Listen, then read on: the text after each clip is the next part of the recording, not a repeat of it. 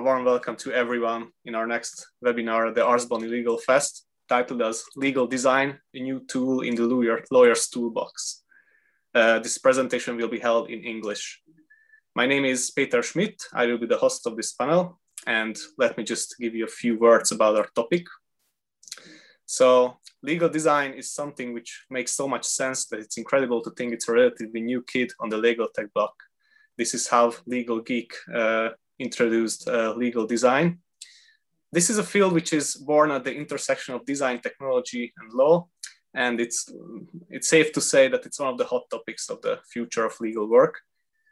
Uh, by the way, as far as I'm concerned, this is the first presentation ever on legal design in Hungary. So that's certainly a milestone. Our guest for this panel is Antti Innanen, lawyer, legal innovator, legal design pioneer, CEO of Dotlegal, a legal design service provider based in Helsinki, Finland. So thank you for joining us today, Antti. Before thank I let you. you have the floor, just a, yeah, before I let you have the floor, just a few bits of technical information on the webinar. Uh, first about the structure. Antti will first give us a 20, 30 minutes long presentation about legal design in general, as well as his work as a legal designer. And during and after the presentation, you have the opportunity to ask questions from Antti by using the Q&A function of Zoom. Uh, I will be the one reading out uh, those questions to Antti after the presentation.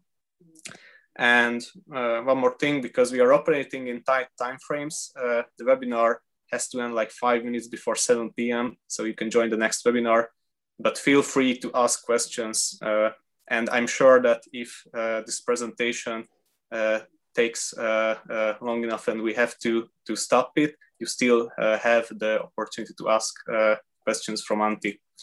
So that said, welcome everyone again, and Antti, the floor is yours. Thank you so much, Peter. Great to be presenting here in Ars Boni Legal Fest. My name is Antti Innanen. I'm the CEO of Legal Design and Legal Tech Studio Dot.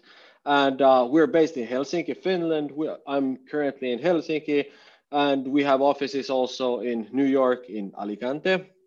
Uh, that sounds maybe like a little bit more fancier than it actually is, but I'm moving to Spain in a couple of weeks. So uh, that means that I'm, I'm going to open a new office office in Spain also. Uh, so we're small player, but very international also. Maybe that shows also that the problems that we're dealing with are very uh, universal in a way. I was going for this kind of like a Steve Jobs type of look, but I forgot my uh, AirPods. So uh, I think it's I, I had to bar- borrow these huge headsets. Hopefully the sound is okay. I realized that I don't look like Steve Jobs. I'm giving more like Doctor Evil type of vibes here, but uh, it is what it is. Uh, we're we're trying to uh, uh, still give you a great presentation here, and uh, we have half an hour rapid fire presentation on uh, legal design on legal design tools, cases, and, uh, and also how you could perhaps incorporate legal design in your own work. And perhaps this is the first presentation in Hungary also on legal design. Most certainly, it won't be the last one. So this is something that all lawyers should at least recognize that this is a kind of like movement happening all over Europe and also in very weird places at, at the moment. So this is simultaneously happening in Ecuador or or in in in uh, Southern America or in uh, Australia or in Kuwait. You know, all kinds of like different areas are participating in, into this discussion, and now Hungary is also taking part. So uh, so let's let's start. Let me just share my screen for you guys, and uh, and we'll we'll hit it from there, right? So if everything is well, you should be seeing cat banging the keys. Give me thumbs up, uh, Peter, if, if you can, can see the intro screen. Yeah, we can see the presentation. Excellent, good. So let's go. So uh, legal design, a new tool in the lawyer's toolbox. Actually, I hate the word uh, or the or or the uh, word pair legal design because you know it's it's so vague and it's so weird. And I really wish that some someday legal design would go away as a term and it would be just normal legal work for everybody. So this is us dot uh, digital uh, consultancy and what we are doing is we're doing high-end uh, user interfaces for, for legal products. So first, let me give you a general introduction to legal, legal design. I'll start off with a story. So my legal design journey began in 2015, more or less, and I just had founded my own law firm, Dottir. And uh, I was helping to put on a disco for kids at my school. So I was selling coffee and candy and wearing funny hats and, uh, and just organizing a kids disco. And I bumped into one of the organizers in, in, in that disco, and he happened to own a design company here in Finland. So we started talking. So uh, and he asked me like, why does law always have to be so complicated? Why does it have to be so difficult always? And you know, I started defending my position, and I said like, law is that for a reason. It serves a purpose. It is what it is. You know, you it serves a certain kind of purpose, um, and and it needs to be the way that it is. And uh, we had kind of like differing perceptions of what law was. As and as a kind of like designer, he found beauty in simplicity and functionality. And as a lawyer, I thought it uh, was, uh, you know, something else. Maybe it should work in court or be enforceable or something like that. And then we, you know, continued uh, speaking, and we thought to ourselves like, has design thinking ever been applied to law? and you know i left the school disco thinking like you know this is my mo- moment. I i finally discovered something new and uh and i i was sure that i just invented something massive. But of course when i get home when i got home i did a quick google search that relieved that i didn't invent anything. I just thought for a little moment that i invented legal design. Um, but we're one of the first party anyway. So Stanford Law School had had already established legal design lab, and there were some academics also, most notably uh, Helena Haapio and Stefania Passera, already practicing here in here in Finland. So we wanted to kind of join the party also, and we found out that the problem was very universal. Law lacked user interface. So in 2017, we held a seminar, a little bit like this, to kind of like gauge the level of interest like is this an interesting sub subject to people? So we had only our own ideas to present at stage no case studies no proofs of concept no nothing. But nonetheless over 200 people showed up and we you know showed that showed uh, that uh, that that that this was an idea that was kind of like accepted in all all uh, corners of the world. And second legal design summit we had uh, almost 600 attendees all, already. And uh, like I said, from different areas, from Canada, from Kuwait, from Japan, Australia, all came to Finland and uh, listened about this one. So that one gave us a lot of like strength to pursue this this whole idea. Maybe first the definitions of legal design. Now, we don't cer certainly own the term legal design, so so maybe it's good to have some kind of like room to grow there also. But but traditionally, you know, definitions of design focus on very concrete stuff. So it's clothes or buildings or chairs that you design. But turns out that you can design also other things, such as legal documents and what's more important, you can use that kind of process of design, design thinking that focuses on creative problem solving. All studies point to the suggestion that companies who apply these methods, you know, grow faster and are more profitable. I don't need to show you any like uh, numbers, but but but I'm, I'm, I'm showing them anyway. So uh, Design Management Institute has found out that you know, many design-led publicly traded companies are performing really well. And if you think of like Apple or Coca-Cola or Nike or or just like good-looking design-led companies that are just like well thought out of, uh, you know, they're doing pretty good. So we have solid data that uh, that design might affect also your uh, bottom line in, in companies. So that's what we do, uh, you know, try to also do. We try to use design as a resource to innovate more efficiently, successfully, and uh, and you know, affect the bottom line also of companies. So it's not nothing like a soft or mushy. We really, really try to make an impact also. One thing that I want to talk about is that there is a new profession in the making, a profession that might be interesting for you also. Um, in a way, legal design is front end development for uh, legal documents.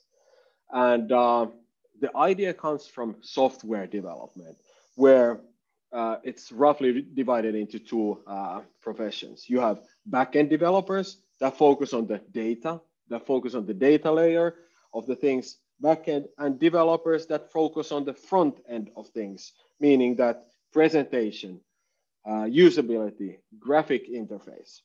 And someone who can do both, focus on the code and the user interface is usually called a full stack uh, developer. And now you already understand where this one is going. And I want lawyers also to start thinking about this one also, lawyers could be full stack developers. So, uh, so somebody who would understand the code of law, but also the presentation and also the user interface could be a full stack lawyer, so to speak. I'm seeing that there's going to be thousands of legal front end developers maybe we need to rebrand the name you know legal front end developer. Doesn't sound that uh, good but uh, i'm sure that it's going to be a profession that is going to be very attractive also. And uh, you know the funny thing is that 95% of the lawyers at the moment are solely focused on the code on the on how the code works but nobody's really interested in how to present that code in an understandable manner to uh, regular people and that's i think where where you need those like uh, legal front end developers. This is how computer programs used to look like. It's wordy. It's you know unusable. At least for me it's unusable. Not really designed for for the user in mind. This is designed for a professional obviously. I don't know what's happening in here. I have no clue. I have no desire to find out either. And i argue that the law looks pretty much like this at the moment. And if you compare it with, I don't know, this is like a regular warranty clause. I uh, copy pasted this this from from a you know general you know uh, available document. And uh, if you compare this one with the previous screen, you can already see this is code, right? This is just unusable uh, expert code that that um, hasn't been designed at all. Okay, it's written in all caps. Maybe that's a design choice also, but uh, but you know, not that well designed. We can all agree. But if you look at your iPhone, for example, you probably have no idea what's happening like inside of the iPhone at code level. But there are many complex calculations, a lot of stuff happening behind that screen. But you know, you can still use it you have icons and it's designed to be usable. You can still use it, but you don't really have an idea of the complex calculations that go under the hood of the, the iPhone. So imagine if law could look like this, that it would be usable, but it's still, you know, the code would be uh, untouched there. That there could be a way for a user to kind of like uh, interact with legal documents that uh, would be built on top of the existing code. So that's that's the whole whole idea. So we aim to create those touch points with the clients, those user interfaces with clients without breaking the code. Now, the next thing is that we are doing this with a very different type of process that you would normally do uh, legal work. And I've worked as a lawyer. I, have started my own law firm also here in, here in Finland. And uh, I know how the, you know, the regular legal process goes. And it goes more or less like this. Client calls the lawyer or sends them an email and, uh, and lawyer, you know, uses that information to, you know, modify uh, maybe the, uh, the document that they have and uh, and uh, they are not doing much like background research. They're trusting their own instincts and own previous experiences to draft the document, and then the document gets sent to the to the client. Maybe there's one round of revisions, and then you invoice the client, more or less. This uh, is very like a top-down type of approach. So uh, if the client sends uh, asks me for, let's say, I don't know, could could it be like a like a license agreement, for example? I'm an IP lawyer. I know how to do a license agreement. It's quite easy, quite convenient for me to uh, take take uh, something out of our, our, our templates and uh, and just modify it to fit the situation. And I have done hundreds of license agreements, so I'm pretty confident that I know how to do uh, license agreements. But if you want to do something else, if you want to do like radical impro- uh, improvements or innovations or or something bigger than just like one document, then it becomes more complex. Then it becomes you know it, it becomes more difficult then the lawyers might not have all the answers either so that's why we use different type of process in our work which is modified from service design processes. So we always start with a kickoff workshop where we meet with the client and where we define common goals for the project. Then we assign some kind of metrics, some kind of KPIs to the project so we, we know if we ha have been successful or not with the, with the project. This is something that you don't really do with, with the regular legal work. You don't assign those KPIs to legal work either. Then we have always have some kind of uh, uh, research. We do uh, legal design workshops together with clients and clients' clients. So users, stakeholders, clients, we try to use legal design methods to gather data, to get an understanding of how user sees the documentation. And then we pack everything up, go back to the studio and uh, draft the first prototype based on that information. So we always expand the problem, gather more information, go back to the lab and try to condense it into a prototype. Then we open up the prototype again, gather more information, have a validation workshop. Does this work? You know, if, if the IT can actually deliver this one, is this feasible for the company? Can we make this one uh, to production? Uh, so we validate the prototype with the company and then expand it again and then condense it into another prototype. So we try to do a prototype after prototype after prototype, getting closer and closer to the uh, finish line to, to the uh, like uh, improved version of the, of the documentation say. Now, you have to be very careful when you suggest this kind of process or when you suggest the top-down process. If the client just wants a simple license agreement, I wouldn't say like, okay, let's organize a workshop and uh, then we'll have a validation workshop and then we'll do a prototype. The client will go like, no, I need the, you know, I need I need the uh, the agreement by tomorrow. Like we can't arrange this, and it's going to be too expensive for the client also.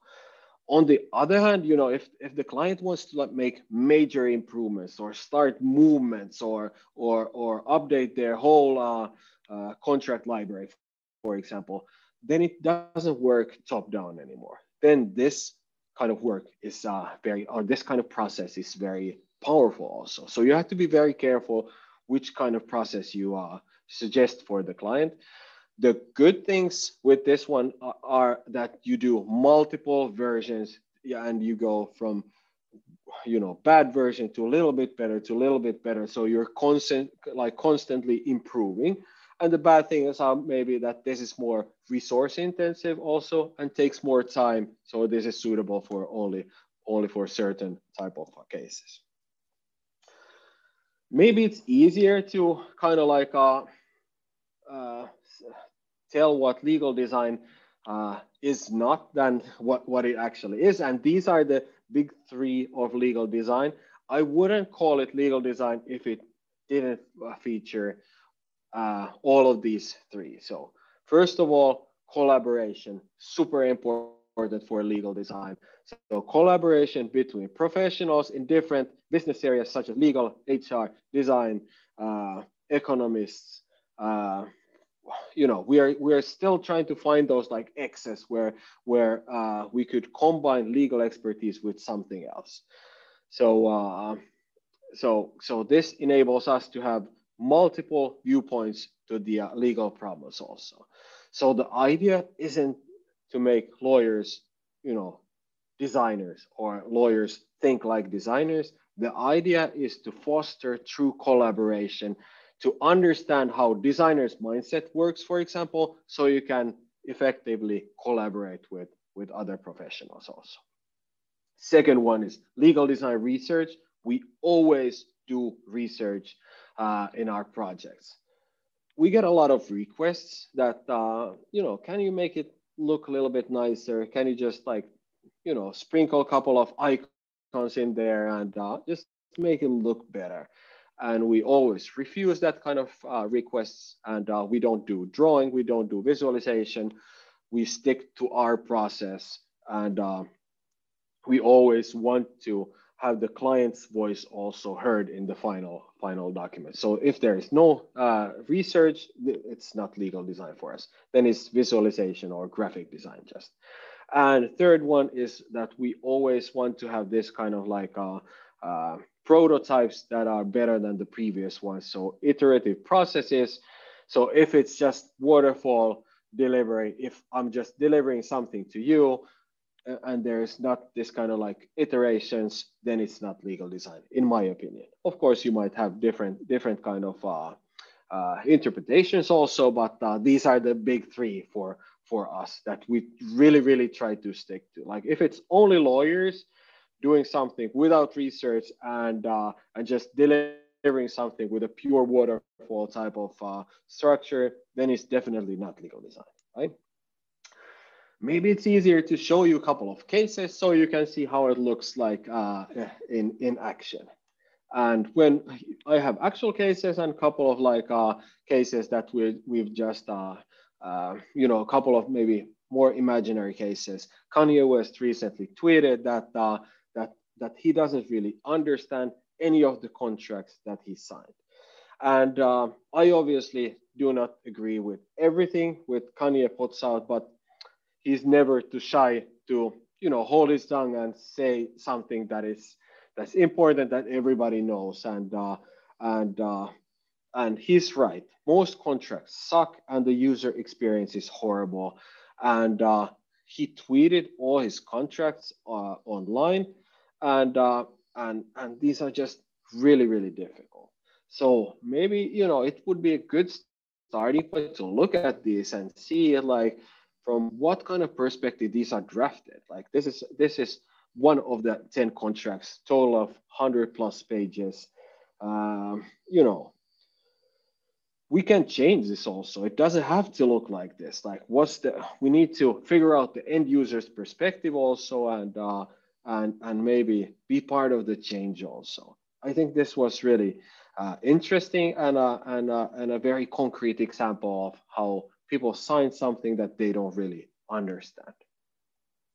Now, if you look at these agreements, they're full of legal expertise also. But what if you would add other kinds of elements to that one? And this was just like we started playing with the idea with, with adding like a little bit graphic design uh, product design, service design, uh, you know, different things to the uh, to to the simple profit share agreement. Maybe it could look like this in the future. Who knows? Uh, we're still trying to get hold of Kanye. If if you are personal friends with him, you know, tell Kanye that uh, that we are looking for new partners in in Dot also. Uh, second case, and this is a real life case. This is not, not an imaginary case anymore. We worked with Estee Lauder companies. Estee Lauder companies is a big uh, listed firm, listed in New York, and uh, and they have 28 sub brands. So basically, Estee Lauder owns all the brands that you can see at the airport. Uh, they wanted us to design a human-centric and visual privacy policy that was also compliant with the GDPR. And when this arrived, we were just super happy about this one because you know Estee Lauder companies like it's a it's a huge client, so good client, and they had great brands. Uh, but then we started thinking like, okay, it might be a little bit more difficult uh, to design something for 28 different brands that are all very proud of their heritage and what they are doing. And uh, and you know we we thought that we we might be screwed also here. So this is where we started from. This is very typical, uh, uh, probably written by a Magic Circle lawyer. You know, if you think of like from a legal point of view, this is really good. Like there is not much that you can add to this one. But if you look at from customers, the client's uh, point of view, doesn't look very inspiring, doesn't look very useful. Uh, you know, it's not really well designed. Yeah, you know, they have bolded a couple of couple of things here and uh, and written something in in all caps also, but it's it's just full of bad design also. So this is where we started from, and this was the final product that we ended up with. And uh, and what kind of like saved us in this case is that we were able to use the millennial board also.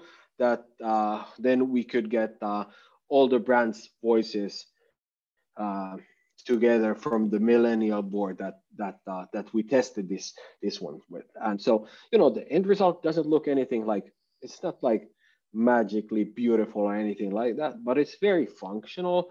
What we essentially did is we we cut all the information into five different piles and then did visualizations on top of that one, which made it much easier to use and uh, and and and gave kind of like uh, or or we made made made this kind of like a user uh, experience that that was usable on top of the existing code. So we didn't touch this code that much. You know, it was good as is. We just built something on top of that code, making it essentially compliant also with the GDPR, where it says that it needs to be legible also. It needs to be usable for the common person.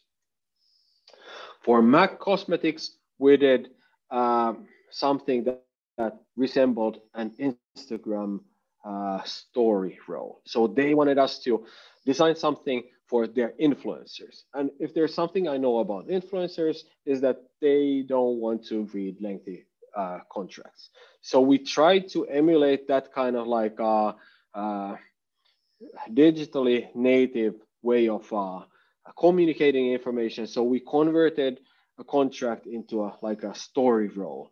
We essentially forced them to go through the uh, the uh, contract, uh, showing them different stories, and then downloading it on, on the on the last page. So I think that we did good job there, emulating the way that uh, influencers typically communicate. So maybe they actually read the uh, contract also, because it you know might might uh, rem remind them of of how they consume information anyways the finland arbitration institute was another case. So, so they wanted to uh, design a solution that informs engages and uh, and, and kind of like uh, serves as a map of, of what they are actually doing.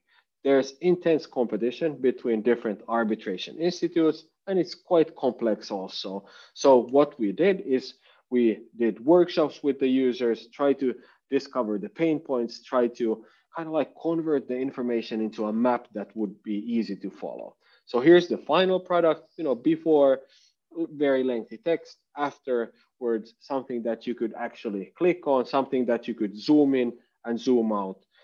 Again, the design isn't anything magical, isn't anything crazy, but it functions really well in this, this case. Uh, one more, this is Dottir's uh, general terms. So this is where we started. The left column, pretty basic uh, terms and conditions. And we tried, uh, we, we got quite a lot of pushbacks and also comments from uh, people. So people were redlining our terms and conditions and sending them back. And obviously that's not what we wanted them to do. We didn't want to invite any comments because you know that's how terms and conditions function pretty much that they are closed already. So we redesigned them for our own law firm also.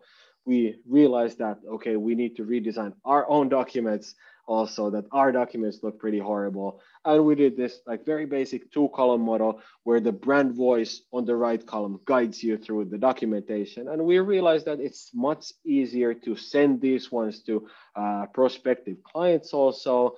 We had different colorways uh, for, for different kind of uh, clients also i always use the pink one. I, I always like like to st- send this document because it was the first touch point with the client and uh, showed that we were actually pretty high quality office that uh, we the fir- even the first touch point with the client even our own terms and conditions were properly designed. It doesn't make any sense to send your client as a first document the left hand uh, column document right? It doesn't doesn't make any sense because you know that's that's the first introduction. That's where you start your journey together. And then i want to go very briefly through a couple of tools that we're using here because these are also quite important for us. We are using different kind of tools than uh, regular law offices are using. We might do a customer journey map where we try to map out the key milestones in the customer journey this is copied from uh, service design firms, but it functions really well in the legal legal world world also. Then we try to discover bottlenecks or pain points or or in general get the customer's insight also before doing anything ourselves. And this is where uh, designers and lawyers think very differently. Lawyers always trust their own like intuition. They uh, they are always like willing to work without any background information. They're trained that way. Designers always want to know how the client uh, or the client's client would perceive something and get get uh, and design based on based on that. So we try to discover those those kind of like pain points, bottlenecks, or good things or bad things about the about the prototypes, and then improve based on that information. And then obviously we do a lot of personas also, and that enables us to kind of like uh, look at the look at the problem from the customer's uh, point of view to kind of like flip the flip the idea of of of, of where we are looking at at the uh, legal problem. And uh, we are trying to set up our own legal design school also. It's still in the making but uh, hopefully we can uh, some at some point teach people also how to use these methods how to kind of like get into this business also that I think will give a lot of law firms competitive edge also. Nowadays, it's just difficult to stand out. You know, everything is the same flavor, everything is vanilla, but all at the same time, all legal service providers say that you know they're probably providing high quality legal advice. But if you scratch the surface a little bit and watch their end products and measure it from client's point of view, you know, it's it, the quality might be perceived very, very differently. Typically, clients hate the end products that especially bigger law firms are delivering. But we can change that, of course. We can change that by looking at the at the problem um, from different perspectives also, and we we know the methods of how, how to how to do it also. So uh, maybe at you know some someday we can we can teach also also these uh, to other people. So uh, legal design school is opening uh, this autumn. So hopefully you will be interested in that also. Something that I want to show you, this, and this is the last thing that I'm going to show you, but it's, it's maybe you know one of the most important ones. We always try to assign some kind of metrics to our projects. We always want to assign uh, KPIs or objectives and key results or something like that we've rebranded it legal design outcomes but this is super important that that we set those goals for a project that we try to achieve. We always try to strive for two or three very realistic goals so easy accessibility for all end users. Reduce the number of uh, uh, calls that uh, that the call center gets or something like that. Very concrete very like uh, uh, normal goals. And then one like moonshot one one something like that that would be like lead the discussion or receive spontaneous feedback or or or something like that that would be harder to achieve. And both are equally important. It's it's these uh, design documents they need to function and they need to function in real life also. So you don't want to go overboard with the design. At the same time, we're trying to still change the world. So uh, we don't have, want to be too too conservative either. These are my three like uh, kind of like final things how you could kind of like change your mindset perhaps into and and and uh, and, and learn from different professions also. Uh, first one is stay curious, and by that I mean like there's always something that you can learn from other professions. There's always something happening. You know, watch what developers or service designers or architects or economists or or artists are doing and try to kind of like bring their perspective into legal work also. At least for us, it has worked really, really well. And I'm really hungry of like uh, trying to discover like what's what are people thinking uh, like software development, for example, and how how could I like kind of like tweak those uh, findings and uh, apply them to legal world also. Second one is beginner's mindset. I talked about the beginner's mindset already, the mindset be, uh, between like the lawyers and and the uh, and uh, and designers, for example. And I think that that that could be really uh, really good for uh, for for for you because uh, because you start questioning a lot of things also. So switch from that kind of like expert mindset to beginner's mindset, and suddenly you'll encounter a lot of like like different problems also and different kind of like it, it unlocks a lot of things things in your thinking also. So stay curious, develop this kind of like designers or beginners mindset. And third, and this is really important, and this is how I learned also uh, legal design is is hang out with diverse groups of people like contact your old old buddies from from uh, uh, from uh, you know way back when you worked in uh, law, school so meet tech or design people and uh, go to their events or meetings or sit next to them or eat lunch with them or do an internship at, at a service design firm or do a secondment at a tech startup or something like that so so stay curious on how you could collaborate with your old buddies from different fields. Uh, try to get to like close proximity. Try to like sit next to them because that's how you immerse yourself in a different kind of culture, and then you'll get very important feedback for your own work. And also, you know, I find that's the best way to learn also how to do design. Do an internship at service design firm. You'll return to your law firm with with a lot of fresh new ideas also so the whole idea of legal design is learning how to collaborate efficiently with other professions not necessarily to learn how to design yourself or be designer yourself. Uh, good designers are so far ahead also that uh, it's not even funny anymore. Just like lawyers are really far ahead of designers in their own profession the key is collaboration here. So uh, thank you so much for listening to my uh, presentation here. I think that uh, we've managed to do it under 40 minutes. Now, if you have any questions, please shoot me uh, the questions and uh, Peter will moderate this discussion. Thank you so much. Yeah, well, thank you for this very interesting presentation about legal design. Uh, there are the uh, several questions, so I will just Great. get to it because the time frame is tight. So András Német is asking, uh, how is it different from, uh, for example, privacy dark pattern that is used for manipulating users to share more personal data than they will do otherwise? I think how it is different, how legal design is different from this kind of mm-hmm. privacy dark patterns. I mean, it's not necessarily that different. You know, if you do uh, you know, there there's a certain responsibility when you're designing documents also. So, so you can't use, and you have to be aware of those dark patterns also. So uh, you you are you are absolutely right that it's it's uh, it's you are very responsible as a designer to not to use those dark patterns to not influence people in the wrong way.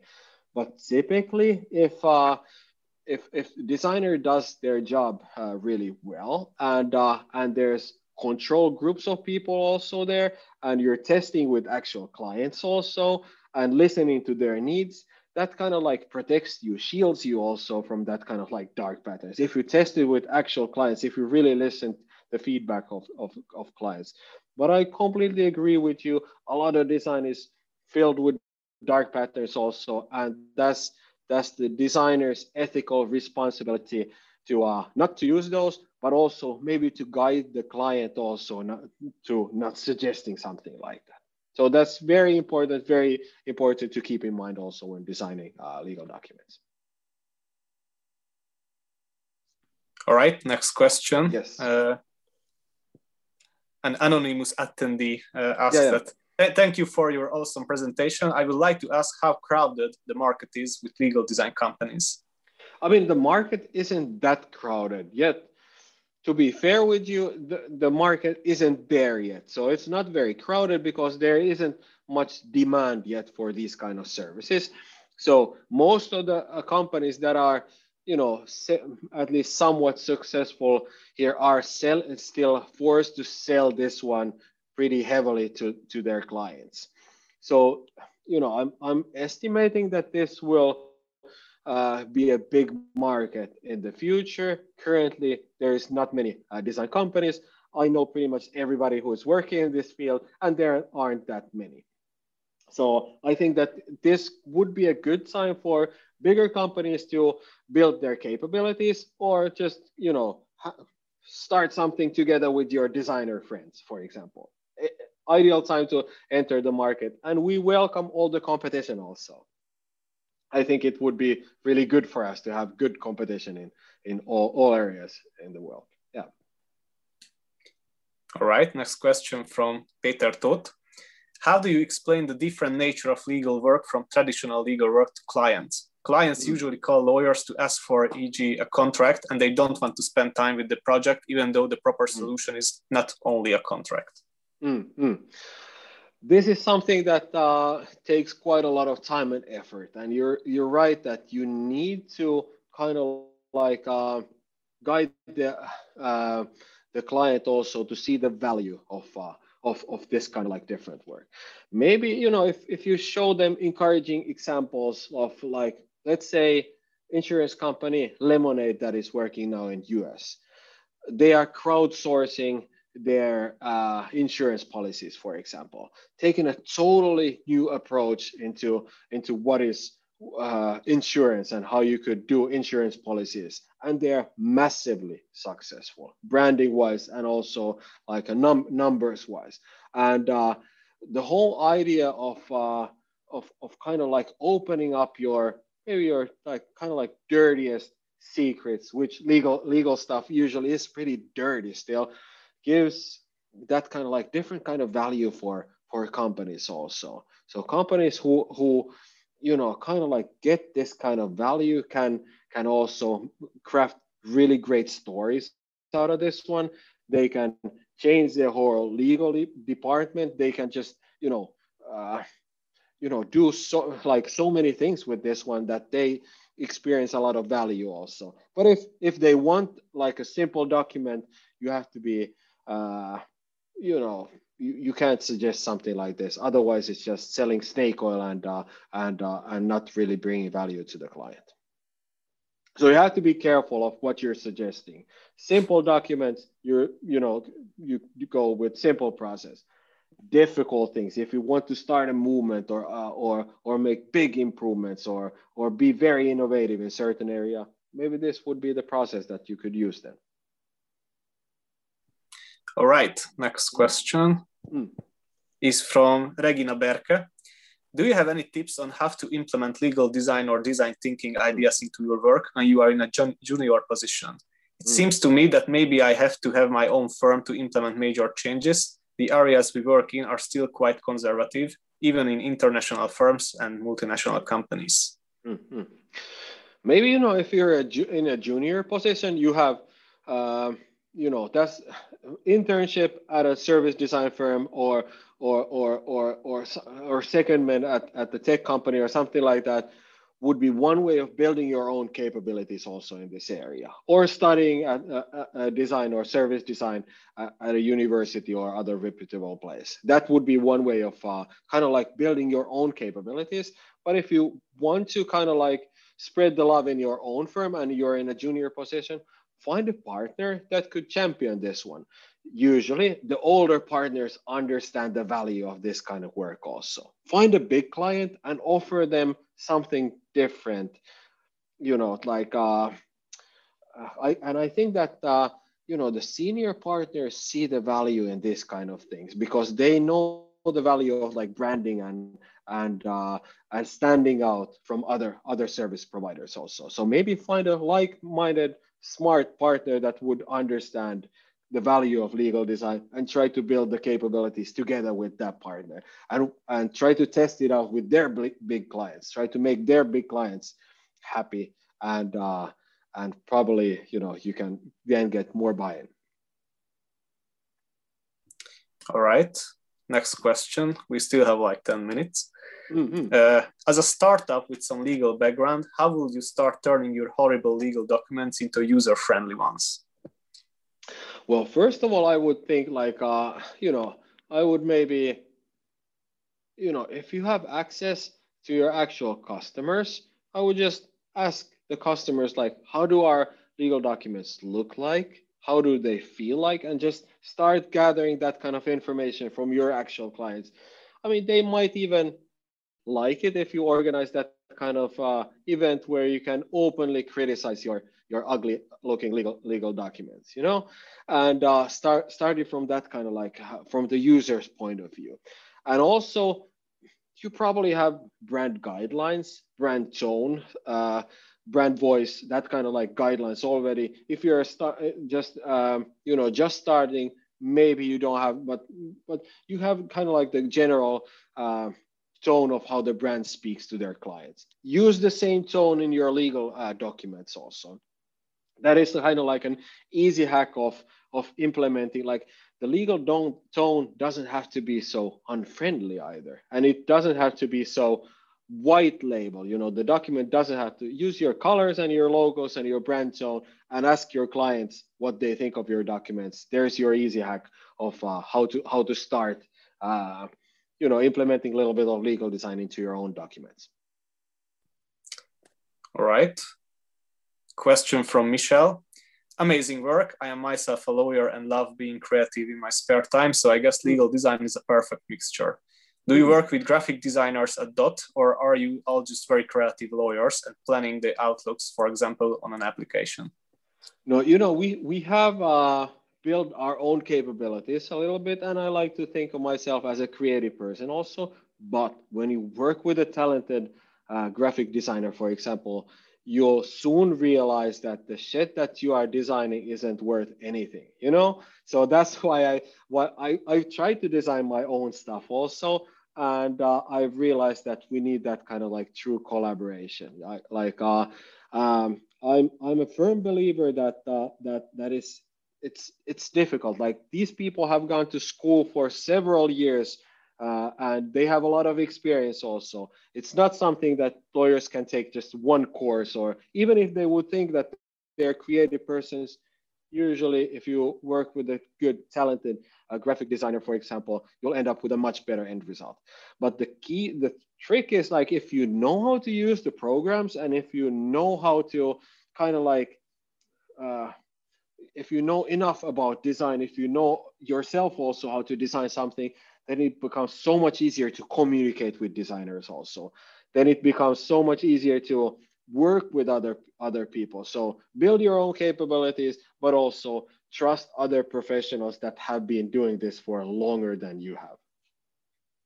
That's my advice Okay, if anyone else has a question, this is your last chance because I still have a question. Uh, yeah, I. I, was, I waited to ask this. So, do you have any experience with using legal design for documents in like a judicial or administrative uh, procedure setting, like a statement yes. of claims, for example? Yes.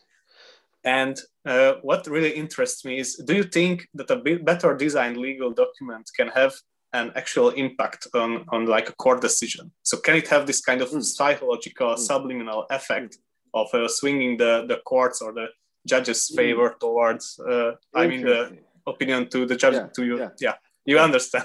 yeah, yeah, very interesting, very interesting. Uh, I think that you know because of my background uh, in uh, in in, uh, in certain type of law, I used to be an IP lawyer, brand lawyer. I think that our clients are are now like bigger uh, listed firms, for example. Um, but I think that the true potential of legal design lies in lies in those like uh, uh, other other kind of documents. And to be honest with you, it gets a little bit old also, like visualizing privacy policies for bigger companies. Like that doesn't have that kind of impact.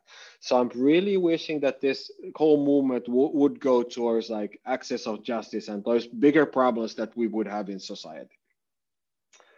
I think that legal uh, design would have immense potential also in uh, in court cases uh, and, kind of like visualizing and making it easier to digest the information you if you've ever been to court you know that that it's a mess you know like it's it's so difficult to communicate everything clearly to the judge for example there if you have like a beautifully designed like uh, uh, maps or or or or or visualizations or or something like that, I'm sure that there's a lot of lot of potential in that also.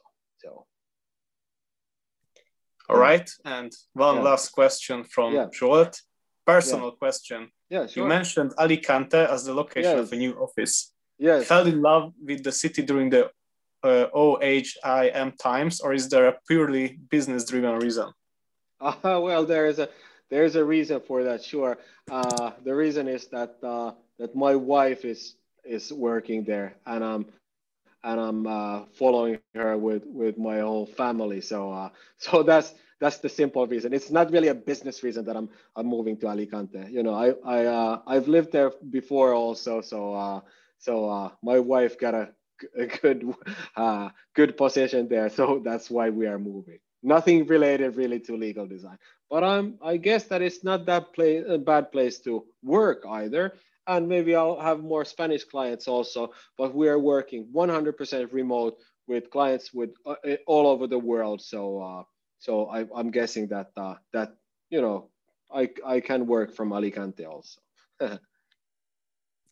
right, since it's almost time's up, uh, let's just put an end to the presentation here. Okay. Uh, and thank you for joining us in this webinar. Thank I don't so usually you yeah i don't usually use this word but i really found it inspiring so Excellent. and very thought provoking so that was the first ever legal design uh, uh, presentation or webinar yes. in hungary uh, and thank you again for joining us and, and thanks uh, for everyone for joining us and just a few words uh, about our next uh, presentation or webinar it's titled boldogok a jogtanácsosok Ha megismernéd, hogy milyen üzleti és soft skill-ekre lenne szükséged jogtanácsosként, akkor csatlakozz az Arsboni jogtanácsosi karrierről szóló beszélgetéséhez.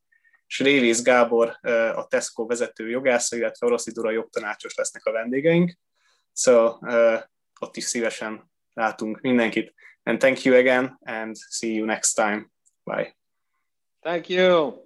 Ciao, bye.